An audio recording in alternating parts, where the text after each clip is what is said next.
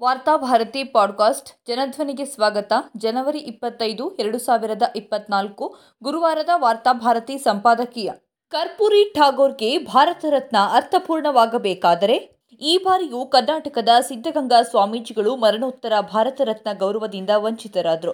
ಕರ್ನಾಟಕ ಸರ್ಕಾರ ಪ್ರತಿ ವರ್ಷ ಶಿಫಾರಸು ಮಾಡುತ್ತಲೇ ಬರುತ್ತಿದೆಯಾದರೂ ಕೇಂದ್ರ ಸರ್ಕಾರ ಅವುಗಳನ್ನು ನಿರ್ಲಕ್ಷಿಸುತ್ತಲೇ ಬರ್ತಿದೆ. ಇದೇ ಸಂದರ್ಭದಲ್ಲಿ ಈ ಬಾರಿ ಹಿಂದುಳಿದ ವರ್ಗಗಳಿಗಾಗಿ ಬದುಕನ್ನ ಕರ್ಪೂರದಂತೆ ತೇದ ಕರ್ಪೂರಿ ಠಾಕೂರರಿಗೆ ಮರಣೋತ್ತರ ಭಾರತ ರತ್ನ ಪ್ರಶಸ್ತಿ ಸಂದಿರುವುದು ಸಮಾಧಾನ ತರುವ ವಿಷಯವಾಗಿದೆ. ಬ್ರಿಟಿಷರ ವಿರುದ್ಧ ಕ್ವಿಟ್ ಇಂಡಿಯಾ ಚಳವಳಿಯಲ್ಲಿ ಭಾಗವಹಿಸಿದ್ದ ಕರ್ಪೂರಿ ಅವರು ಸ್ವಾತಂತ್ರ್ಯೋತ್ತರ ಭಾರತದಲ್ಲಿ ತಮ್ಮ ರಾಜಕೀಯ ಬದುಕಿನುದ್ದಕ್ಕೂ ದುರ್ಬಲರ ಏಳಿಗೆಗಾಗಿ ಶ್ರಮಿಸಿದವರು. ಸಾವಿರದ ಒಂಬೈನೂರ ಎಪ್ಪತ್ತೇಳರಲ್ಲಿ ಬಿಹಾರದ ಮುಖ್ಯಮಂತ್ರಿಯಾಗಿ ಹಿಂದುಳಿದ ವರ್ಗ ಮತ್ತು ಅತಿ ಹಿಂದುಳಿದ ವರ್ಗಗಳಿಗಾಗಿ ಮೀಸಲಾತಿಯನ್ನ ಜಾರಿಗೊಳಿಸಿ ಅಂದಿನ ಜನಸಂಘದ ತೀವ್ರ ವಿರೋಧವನ್ನು ಕಟ್ಟಿಕೊಂಡರು. ಆ ವಿರೋಧ ಅಂತಿಮವಾಗಿ ಸರ್ಕಾರದ ಪತನಕ್ಕೆ ಕಾರಣವಾಯಿತು. ಇದೀಗ ಹಿಂದುಳಿದ ವರ್ಗಗಳಿಗಾಗಿ ಕರ್ಪೂರಿಯವರು ನೀಡಿದ ಕೊಡುಗೆಯನ್ನೇ ಗಮನದಲ್ಲಿಟ್ಟುಕೊಂಡು ಅವರನ್ನು ಭಾರತ ರತ್ನ ಗೌರವಕ್ಕೆ ಆಯ್ಕೆ ಮಾಡಲಾಗಿದೆ. ಈ ಮೂಲಕ ಬಿಹಾರದ ಹಿಂದುಳಿದ ವರ್ಗದ ನಾಯಕರನ್ನ ತನ್ನಡೆಗೆ ಸೆಳೆಯುವ ಪರೋಕ್ಷ ರಾಜಕೀಯ ಉದ್ದೇಶ ಕೇಂದ್ರ ಸರ್ಕಾರಕ್ಕಿದೆ ಎಂದು ಕೆಲವರು ವಿಶ್ಲೇಷಿಸುತ್ತಿದ್ದಾರೆ. ಸಮಾಜವಾದಿ ನಾಯಕನೆಂದು ಗುರುತಿಸಲ್ಪಟ್ಟ ಕರ್ಪೂರಿ ಠಾಕೂರ್ ತುರ್ತು ಪರಿಸ್ಥಿತಿಯ ಹೋರಾಟಗಳ ಬಳಿಕ ಬಿಹಾರದಲ್ಲಿ ಜನಸಂಘದ ಬೆಂಬಲದೊಂದಿಗೆ ಎರಡನೇ ಬಾರಿ ಮುಖ್ಯಮಂತ್ರಿಯಾದಾಗ ಹಿಂದುಳಿದ ವರ್ಗ ಮತ್ತು ಅತಿ ಹಿಂದುಳಿದ ವರ್ಗಗಳಿಗೆ ಶೇಕಡ ಇಪ್ಪತ್ತಾರು ಮೀಸಲಾತಿಯನ್ನು ಜಾರಿಗೆ ತಂದರು. ಶೇಕಡ ಹನ್ನೆರಡು ಹಿಂದುಳಿದ ವರ್ಗ, ಶೇಕಡ ಎಂಟರಷ್ಟು ಕಡು ಹಿಂದುಳಿದ ವರ್ಗಗಳಿಗೆ ಅವರು ಮೀಸಲಾತಿಯನ್ನು ಕಲ್ಪಿಸಲು ಪ್ರಯತ್ನಿಸಿದರು. ಇದನ್ನು ಆ ಸಂದರ್ಭದಲ್ಲಿ ಆರ್ಎಸ್ಎಸ್ನ ರಾಜಕೀಯ ಮುಖವಾಗಿರುವ ಜನಸಂಘ ತೀವ್ರವಾಗಿ ವಿರೋಧಿಸಿತು. ಮೇಲ್ಜಾತಿಯ ಸಮುದಾಯ ಇದರ ವಿರುದ್ಧ ಬೀದಿಯಲ್ಲಿ ಭಾರೀ ಪ್ರತಿಭಟನೆಗಳನ್ನು ಹಮ್ಮಿಕೊಂಡಿತು ಸರ್ಕಾರದ ಭಾಗವಾಗಿದ್ದ ಜನಸಂಘದ ಮುಖಂಡರು ಕರ್ಪೂರಿಯ ವಿರುದ್ಧ ಸಂಚುಗಳ ಮೇಲೆ ಸಂಚುಗಳನ್ನು ನಡೆಸಿದರು. ವಿಪರ್ಯಾಸವೆಂದರೆ ಕರ್ಪೂರಿಯನ್ನ ಅಧಿಕಾರದಿಂದ ಕೆಳಗಿಳಿಸಲು ದಲಿತ ನಾಯಕರು, ಸಮಾಜವಾದಿಗಳೂ ಆಗಿದ್ದ ರಾಮ್ಸುಂದರ್ ದಾಸ್ ಅವರನ್ನು ಜನಸಂಘ ಬಳಸಿಕೊಂಡಿತು. ಮೀಸಲಾತಿಯನ್ನ ಜಾರಿಗೊಳಿಸಿದ ಒಂದೇ ವರ್ಷದಲ್ಲಿ ಕರ್ಪೂರಿ ಮುಖ್ಯಮಂತ್ರಿ ಸ್ಥಾನದಿಂದ ಕೆಳಗಿಳಿಯುವಂತಾಯಿತು. ಕರ್ಪೂರಿಯನ್ನ ಅಂದು ಅಧಿಕಾರದಿಂದ ಕೆಳಗಿಳಿಸಿದ ಪಾಪವನ್ನ ಮರಣೋತ್ತರವಾಗಿ ಭಾರತ ರತ್ನ ನೀಡುವ ಮೂಲಕ ತೊಳೆದುಕೊಳ್ಳಲು ಹೊರಡಿದೆಯೇ ಎಂದು ಆರ್ಎಸ್ಎಸ್ ಅನ್ನ ಕೇಳುವಂತಾಗಿದೆ. ಎಲ್ಲಕ್ಕಿಂತ ಮುಖ್ಯವಾಗಿ ಅಂದು ಬಿಹಾರ ರಾಜಕೀಯದಲ್ಲಿ ಜನಸಂಘದ ಜೊತೆಗೆ ಮೈತ್ರಿ ಮಾಡಿಕೊಳ್ಳುವಲ್ಲಿ ಕರ್ಪೂರಿ ಠಾಕೂರ್ ಪಾತ್ರ ದೊಡ್ಡದಿತ್ತು. ಬಹುಶಃ ಇಂದು ಆ ಪಾತ್ರವನ್ನ ಈ ಮೂಲಕ ಮತ್ತೊಮ್ಮೆ ಕೇಂದ್ರ ಸರ್ಕಾರ ಸ್ಮರಿಸಿಕೊಂಡಿದೆ. ಬಿಹಾರವನ್ನ ಹಿಂದಿಮಯವಾಗಿಸಲು ಕರ್ಪೂರಿ ತನ್ನದೇ ಆದ ಕೊಡುಗೆಗಳನ್ನು ನೀಡಿದ್ದಾರೆ ಎನ್ನುವ ಆರೋಪಗಳಿವೆ.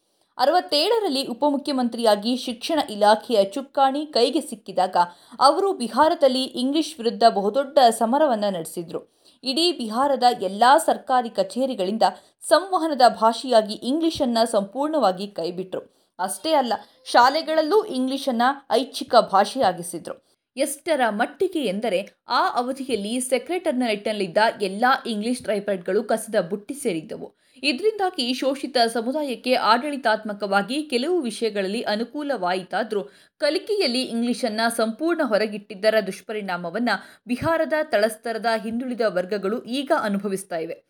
ಮೇಲ್ಜಾತಿಯ ಜನರು ಇಂಗ್ಲಿಷ್ ಮೂಲಕ ದೇಶ, ವಿದೇಶಗಳಲ್ಲಿ ಅತ್ಯುನ್ನತ ಸ್ಥಾನಗಳನ್ನು ತನ್ನದಾಗಿಸಿಕೊಂಡು ಬೆಳೆದ್ರು. ತಳಸ್ತರದ ಬಿಹಾರಿಗಳು ಕೇವಲ ಹಿಂದಿಯನ್ನು ನೆಚ್ಚಿಕೊಂಡು ಇದ್ದಲ್ಲೇ ಇದ್ದು ಬಿಟ್ರು.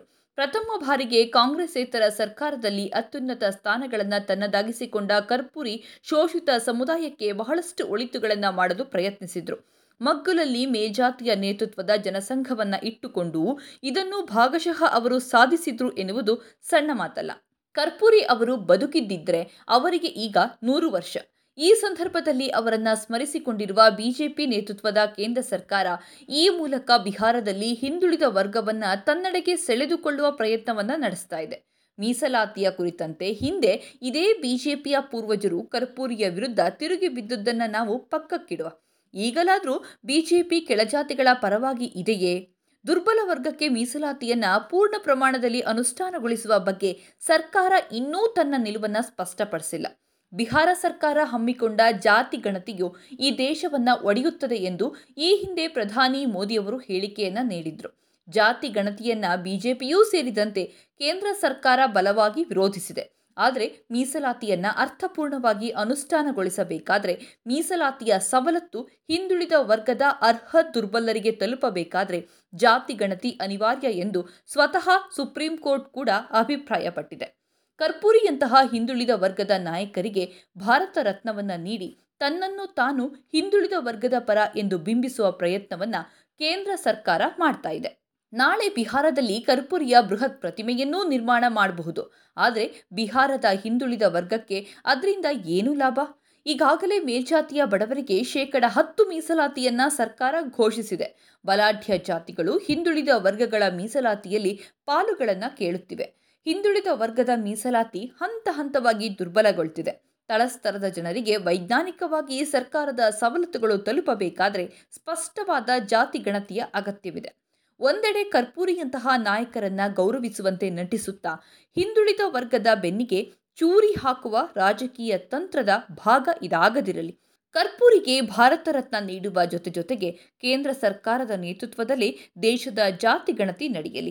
ಹಿಂದುಳಿದ ವರ್ಗದಲ್ಲಿ ಅತ್ಯಂತ ದುರ್ಬಲ ಸಮುದಾಯಕ್ಕೆ ಮೀಸಲಾತಿ ಸವಲತ್ತು ತಲುಪುವಂತಾಗಲಿ. ಆಗ ಕರ್ಪೂರಿಗೆ ನೀಡಿದ ಭಾರತ ರತ್ನ ಅರ್ಥ ಪಡೆದುಕೊಳ್ಳುತ್ತದೆ.